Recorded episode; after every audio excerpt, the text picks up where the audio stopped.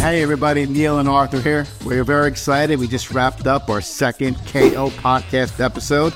Arthur's going to tell you a little about the topics we discussed. Boom! It was off the chain, actually. We discussed our March Madness event. We talked about our amazing charity. We discussed a little bit about our trip to Amsterdam, which was, as always, amazing. Yep, yep. Uh, talked about sports, the tournament, March Madness tournament itself. Uh, UEC did not win, which is a little bit disappointing.